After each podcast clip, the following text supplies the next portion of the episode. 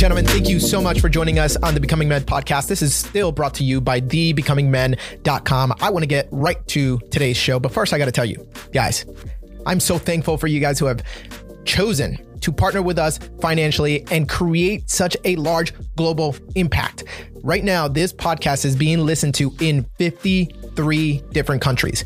Last time I checked was like earlier this month and it was only at 50. So we just added three countries in the last two weeks. I'm so appreciative of your support. I'm so appreciative of your faithfulness. Seriously, thank you. If you want to become a part of this global impact, I want to invite you Seriously, it's an invitation to sow seed into fertile soil and become a financial partner with Made to Reign Ministries. Made to Reign Ministries, if you didn't know, is the organization that Becoming Men is a part of. Now, you can do that by heading over to thebecomingmen.com forward slash partner. Again, that's thebecomingmen.com forward slash partner.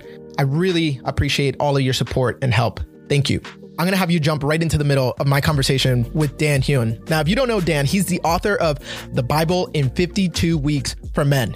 And I, I wonder if you can guess what that one's about. It is a year long Bible study companion for men that you can actually work through in a small group or even by yourself. Right now, I'm working through Dan's book on my own, but if you guys are interested in starting a virtual Zoom Bible study and working through this book with me once a week, I, I, I would invite you guys to uh, just hit me up, send me an email, ray at thebecomingmen.com. Again, that's ray at thebecomingmen.com. And just let me know, hey man, I'm interested. I'm just throwing this out there. If you're interested, let's do it. Let's find a, a, time and we can just dive in through the word and go through the Bible in one year together. What do you, what do you guys think? How does that sound? You can't respond back, but I know a lot of you guys will uh, become a part of that. Now, Dan, aside from being an author, he's also privileged to have led a team to start the Village Church in Baltimore, Maryland, with dreams of making God famous through a diverse and multicultural expression of the kingdom of God. And you're going to hear a lot of that here in this conversation. Today, Dan serves as an elder and a lead pastor at Village Church. He also works with the Send Network as the city missionary for Baltimore, serving urban churches, pastors, church planners. He regularly writes for Lifeway pastors and speaks on issues including leadership, urban ministry, justice, and church planning. Guys, I can't wait for you guys to listen to my conversation with Dan Hyun. The decisions you make and earlier points in your life, uh, it does affect your future, even if you don't see it that day. And as much as you're able to make decisions, not just for the moment, not even for that year, but thinking of your long term journey, including your legacy, including those beyond just your own life. And coming up on 50 now, I'm feeling wow, there's some stuff I wish I would have done differently at say 20. You are hitting a nerve right now because I feel like God is speaking to me and, and to a lot of men about legacy. There's something about uh, everything that's going on in the world right now that leaves you wondering like, is anything that I'm doing right now going to matter in the next 365 days? And for a lot of us, if we look back at 2020, uh, the answer was no. As as 2021 rolled around, you're like, man, I was pouring my life into something that really didn't matter a year later but here you are telling me you know maybe 30 years later you're like that that didn't even matter. Um, so i mean what are some of those things that you that you think you would have done differently? You know we can get real spiritual and talk about that. I'll be on a real practical level just even physical health because i've been uh, in really bad shape my whole life and um, really abusive to my own body and not just in the typically things we think of substances. I mean that was a part of it but just eating exercise and uh, you know, we had talked about it before. My daughter got ill last year, and I, uh, I would say God's in His providence. Right around that same time, I got some news about my own physical health that I was just not on a good trajectory. I remember my wife saying, "Hey, I cannot afford you to get sick at the same time right now." as our daughter you need something needs to change and it was a wake up moment for me so the past year and a few months have been really a total overhaul in how i view my physical health but part of that, and I try not to live in regret, is realizing, man, it, some of this stuff would have been a lot easier back when I was 20 or even 30. Um, so I think examples like that, realizing everything that you do, it does count in some way. I spoke to a colonel uh, couple months ago and he said you know everybody says that i would do anything to trade shoes with you to go back in time and, and be in your shoes. And he said that's actually not the truth. What mm. you really mean is i would do anything to go back in time to where you are now with the wisdom i have now. So it's not any it's not just going back in time. And i i wonder you know we have these experiences and we think man if i just would have but like be honest here would you even have listened to yourself And I think that, I mean, I think you're hitting on something there. Some of our growth comes from uh, School of Hard Knocks, having to learn. I'm a hard headed, stubborn, hopefully a little more sanctified now, but uh, I probably wouldn't have listened. Right. But I think it's trying to even learn from those things. One yeah. thing we can't we can't change the past. So that's where I was saying I try not to live in that regret and sit there too long. But how is it going to dictate how I, what I do have ownership is what I can do today and moving forward and yeah. learn those things. So I might not be 20 anymore, but I'm what I am. So what can I do now to make a difference and not say, well, what, what does it even matter? There's always another day to start you don't just become the man. Like you are continuously becoming the man that God needs you to be, that God created you to be. And God created you to be something different in your 20s than what he created you to be in your 30s, because the responsibility that's coming in your 40s, it, you know, it's just. That is so good. And um, I've got actually a life coach who walked me through something a few years ago because I felt a little bit of that regret uh, getting older. I'm like, man, I wish I knew some of this when I was a younger guy um, when I had more physical strength. Because the reality is, we just and he he talked about limits as men that one of God's kindness to us. It doesn't feel kind; it feels almost severe, but it is a mercy that as we get older, we experience certain limits just on even our physical right. energy. Right. But but you imagine if hopefully we're growing in wisdom, we know more and more, but you combine that with like unlimited physical able to do whatever, some of us could be real monsters. Yeah. But it's oh, God's mercy absolutely. upon us.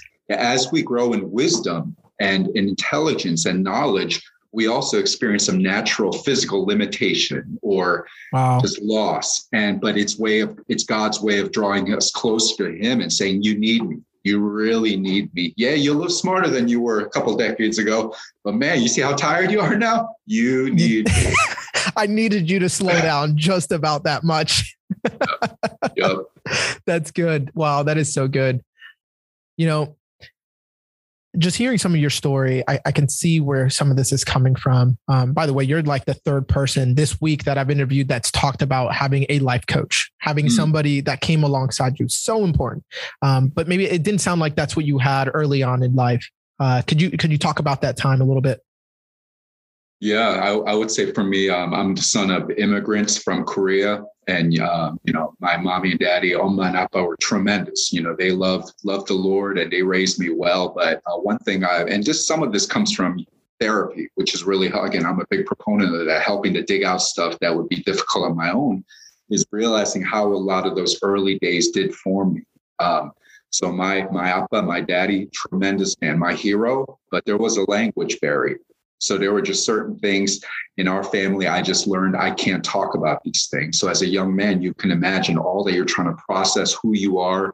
Uh, I was born in the US, but I always felt like a perpetual outsider culturally. So how do you navigate those things? And then you add on just the normal challenges that any young man is going through. Uh, what it led me down a path was of, of, a lot of anger, a lot of frustration. For me, a lot of very destructive kind of habits. And I wish that I would have had some men to be able to tell me, hey, this is some of this is actually pretty normal. Some of this is leading you down a bad path. Here, let me walk with you. You need to talk with anyone. You got my phone any any time of day. You call me because I feel like that was I had friends. I don't think I really had that uh, presence in my life. Yeah, yeah, and and there's so much to unpack there, unpack that there because one of the reasons I was so drawn to your story is because you know we're similar in that we were both uh, immigrants uh, from or had parents who are immigrants uh, from outside the country. I myself was born outside the country uh, and came here at a very young age, uh, young enough to forget a bit, but old enough to remember a lot. Uh, so I was seven years old, and I remember, you know, holding my green card and being told that I'm different, and not being not with using those words, but specifically pointing out that, you know, at any point, this little green card can disappear and I could go back to my country. You know, if any little miss, uh, mess ups. And so uh, you could imagine a young man internalizing that and saying, Oh, I, I can't do this. You know, I remember graffitiing something on the floor and it just immediately escalates to like, do you want to go back to your country? Right. Like that, those were the threats inside of uh, my mind. And I bring that up because I think these are challenges that aren't really discussed. You know, these are things that these are pain points that exist, but maybe we don't have the language to bring them out.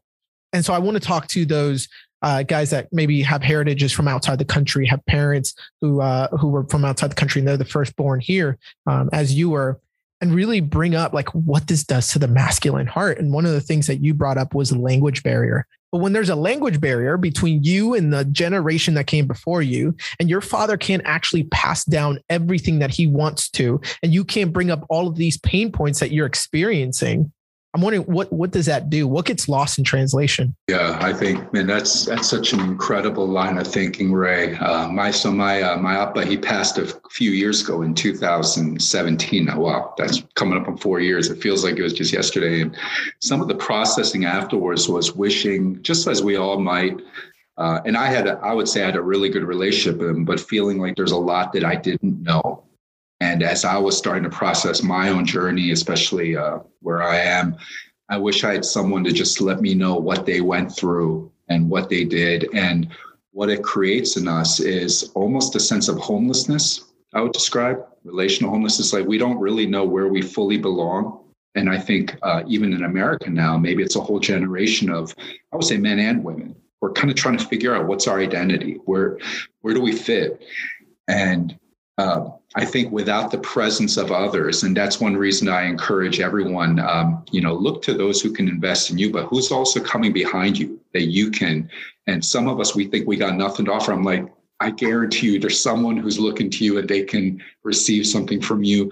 Because um, from my experience, a lot of men, they sit in this place of anger or frustration of what we didn't get. And that's real. And we've got to come to grips with that. But again, what can we learn from that that we try to move, not move on, but try to process that thing, but also in a redemptive way, what can I now pass on to others that I wish I would have maybe had fully myself? Um, yeah.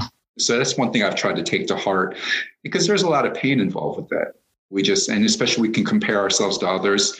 And we see pictures or movies or stories and I'm like, man why didn't i have that? I got the short end of this and just realize god has given each one of us a journey. It's no better or no worse but um, we do have to own that life but bring it before the lord and then ask how am i going to take this and now create a new story with it in god's plan? Yeah. Wow such key terms there you know creating a story or even just being aware that you are living in a story and ultimately the best story writer just happens to be the creator of the entire story uh, god. So if you're not referencing the real author you're uh, at, at a very disadvantaged uh, standpoint because ultimately you're going to be looking for your story in a very very small insignificant uh, plot point or in, in a plot uh, that involves just you. know A lot of times, guys end up being the center of their own story. Well, I now, think, and you know, kind of specifically on that for me as an Asian American, I think part of the challenge for me was navigating, um, and I think it's changed a little bit into larger American culture, but I remember growing up feeling to be Asian American was not very masculine. You know, you're kind of looked down upon as weak or uh, effeminate or whatever uh, the stereotypes might have been. So um, you know, that created me a certain rage within me. Like, I'm going to press into strength then. I'm going to show people what true strength is. And obviously, it was not a biblically formed one. Yeah. And that's where I look back, uh, even to have some role models or mentors or, or men and women who could pour in. Here's what it means not to glory in yourself, but to also see how God has made you and wired you. That is a, a good thing. You're not an accident. You're not less than. Yeah. Um, redeem what does it mean to be redeemed in the lord in the unique ways he's wired? Even as a, an asian american man which i don't think i had ever really come to grips with. Wow. Wow. And i actually want to get to how some of that anger and frustration that you talked about those destructive habits how they manifested. But just to, to piece something together you had said you felt like a perpetual outsider. And with that i'm tying in those pieces of comparison that you that you had made because I remember looking at the, you know, the picket fence, White House, uh, or the white picket fence, you know, nice house, family with two cars in the garage and a dog. And I'm like living in an apartment with three sister, you know, three siblings, my parents, and like we don't do anything together. We are not your typical family. So there was a comparison which made me feel like a perpetual outsider. And then there was exactly what you said, just not feeling very masculine right? Again, another thing keeping me outside. Like there's just something about me that's not jiving with this common cultural idea of what a man is supposed to be because I have heritages, I have different thought patterns, I have different habits from my culture that keep me from being able to make those comparisons. So it that comes there comes the the anger, the frustration. Uh, would you agree with that? And then if you could follow that up just with how that manifested in your life.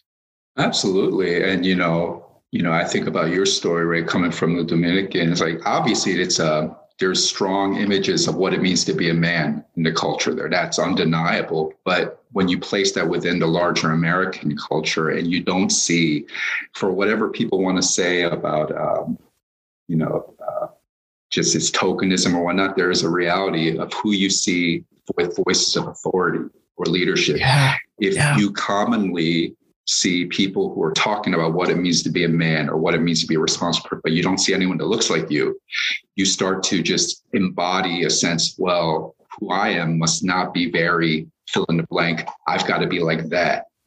Um, and you know that's one of the things and sometimes i get in trouble for talking about it but i think even in the larger christian world i'm a big proponent uh, not again not for tokenism's sake but to celebrate the larger design of god's work i man i, I got to be honest when i saw that you were leading a podcast like this and to see a man and a very decorated man of color engaging in this work, I get excited about that because we need more of those things. We need more impressions, especially for younger people to see, hey, wow, look at that guy. That's about as man as you get. And he loves Jesus and he's leading other men. Man, I have not seen that before. Or if I and you know, and just it it, it makes a difference. So I love Yeah. what you're doing. Thank you. Thank you very much. I really appreciate that.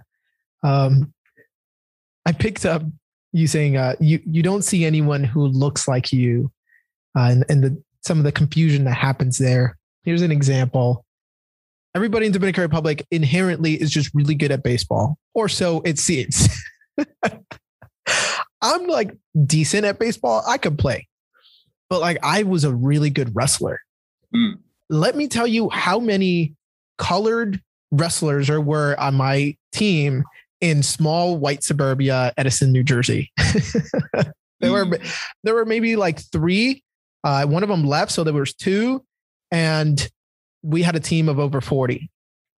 You could imagine the mis like Wow. even just a parent in the stand. You go to another town and you just see the representation of this sport is definitely not in the minorities or people that look like me. So do I even belong here? And I was I was a very talented wrestler, but somebody something inside of me was like, that's not really where I fit in. So um, I actually got kicked off my eighth grade wrestling team because I missed regionals because it was the same day as my Spanish salsa dancing night. Hmm. I never pieced this together, but I, I decided to go to this Spanish like heritage and salsa dancing night that our school was putting on because for some reason that just jived with me in a place where I needed it to. Whereas like wrestling, I had a lot of success. I was really good. I was expected to be there, but I was like, something is just drawing me towards this. You you get what I'm saying? Well, man, you you are hitting such amazing, amazingly deep topics there because I, that's where, and you know, uh, part of my ministry and my values are being cross cultural, and you know, even in our church and the, the vision we have is to be a reconciling church. So I love not being feeling like you can only reach certain kind of people. Um, but the reality is that's you're highlighting the importance of having some people that can identify with particularities of who you are. Because the reality in majority culture, someone's going to look at you and, and saying, I really need to go to this event that's going to help me to Mhm. fully flesh out some of my heritage. I love wrestling, but this is also who I am. If you're not in that world, you're going to be like, what's wrong with you, right? You know, Yeah. you and to have some people say, I get you, Ray, I see you. I've been there. I hear you. I know the pain that not everyone else in this in our culture can recognize right now because I know what you're going through Yeah. and, and to walk with you in that. And I think it's just such an uh, important piece, even in our church. Um, I again, I love everyone in our church, but having a fairly diverse population, even ethnically, one of the things I love is young, a growing population of young Asian American men in our church. Because for some of them, they've never seen an Asian man who's leading a group that doesn't Wow. look like all Asians Yes. and it, and again I, th- I don't think you can fully understand unless you're in that pocket but they like to see other people who are not asian submitting to the leadership of someone who's korean american it's like for them, for some of them, it's the first time they've ever seen that. Yeah. And just being reminded God has created us. None of us are an accident. It might look different than what everyone else around us is. That's not right. bad. We have something to bring that maybe has not been fully fleshed out before and, uh, and to press into that. Yeah. I used to think that it was a noble thing to say, you know, there's, I only see one color. In boot camp, I was told uh, there's only one color in the Marine Corps that's green. You're either light green, dark green, or green. That's all you see. And I was like, yeah, yeah, that makes sense. You know, and I kind of used that little slogan for a little bit. And then I realized, no, no, that, that's actually not, God did not create green, light green, and dark green, right? Like he created each and every single one of us the ways that he did with our inherent uh, you know, isms inside of us. Like this is a manifestation of his goodness from a different lens. You know, in Ephesians, it says like God has a multi-dimensional wisdom. So if you like look at a diamond and you turn it one degree to the left, like you're going to see a completely different image than you did a second ago. You know what I'm saying?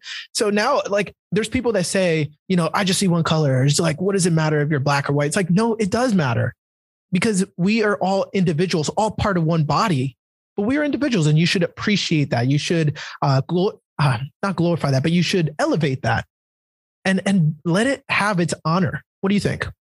No, absolutely. And I'm preaching on Ephesians three this week, so it's fresh in my mind exactly what you're talking about. And that that's uh, I think um, some of these just conversations about um, exploring our ethnic background, or it, it, can become a very self-focused thing. And I think some of mm-hmm. that's not inappropriate. We need to learn who we are and flesh that out apart from others. But you know, it's always in tune with others as well. So when we're yeah. talking about the uniqueness who we are, it's not just for us to celebrate that, which again is great. God made us that way. Yeah. But what you were talking about, we are going to bring to others some aspect of life and God that they would not be able to see otherwise. Wow. Like what what Ray is going to be able to bring, even in say a context like the military, is a perspective on what you do, and you need that unity. I mean, you can't be in you can't be a soldier without a certain sense of unity. Like yeah. you can't have everyone just off running. There's got to be a certain sense that does unify us but celebrating the diversity within that unity because you are going to bring in a perspective that maybe others don't have and that's going to improve them. That's going to give them bigger eyes for the majesty of god and the life that god has placed before them. So in that way i think it's a communal sense you know and in western culture it's sometimes hard because we're so individualistic but think i'm part of a larger tribe larger family and god has made me the way i am not just for me but also to benefit others. So press into that. You got to say these things. You got to put it out there. You got to lead, not just for folks who might be like you, but for others who may be very different than you, because this is yeah. going to help them to grow. Yeah. And seeing that value in yourself, knowing that this is this is valuable, this is good, this is important. So good. I, I guess maybe the only thing left to do then is to just like let's get practical. Uh, what are some of the things that you're highlighting in your church in your sphere that it, that are you know, these stepping stones that we can start to begin to walk on to be able to get to a more reconciled church? Yeah, I think part of it, uh, for me at least, and I'm, maybe it's just different because I got a hard heart, but this stuff is hard. I mean, mm-hmm. even in our culture right now, it's hard to actually talk about being unified because if we're honest, you see a lot of people like, yeah, I don't want to be unified with them because they're crazy. Yeah, yeah, yeah. they're like, no, you know, along all, all, you know, all forms of the spectrum. It's like, why would I want to be? And I think this is the particular thing, even in our church, we talk about if we do this correctly, the, the thing is we try to live in reconciliation we try to be with people different than us we try to actually not just gather together which is great but it's but become family like sit across from dinner tables together share lives like marry some people who might not have been part of your tribe before and create a whole all those things if we do it correctly it's going to say i can't do this on my own strength yeah. Ah, man, it's bringing out a lot of anger, frustration. People are nuts. They're they're stubborn. They got all this. They say the dumbest things, but it's all sanctifying because it brings us to, oh, Jesus, thank you for reminding us again why you say you're the head of the church. We cannot even have a hope to try to do this without your power at work. And that's the great mystery, that grace that needs mm-hmm. needed. Uh, so I talk about, say, the reconciling church not just as a destination, and you know, in American church, usually we look at it what we're trying to go to a goal. How do we yeah. get diversity is great. but it's a journey that God invites yeah. us into to hone us and to make us more like Him. Because the best way we become more like Jesus is when we're around people who don't agree with us, who are not like us, who are very different, who look at the world in ways you're like, seriously, that like, and you're and you're a Christian, like all those things. And God shows us, yeah, this is why you still need the Lord. That is uh, very relevant. In case you didn't know, I'm going to go ahead and time this podcast. But as of you know the recording of this podcast, we are going through a huge uh, debacle on whether we should have vaccines and vaccine mm. mandates and all this stuff. And it's like, you know, people in the body, the person sitting next to you at church, it has a completely different worldview. And for some reason, like we are unified under one one building. Uh, we mm. should be, uh, and, and, not just a physical building, but just under one body.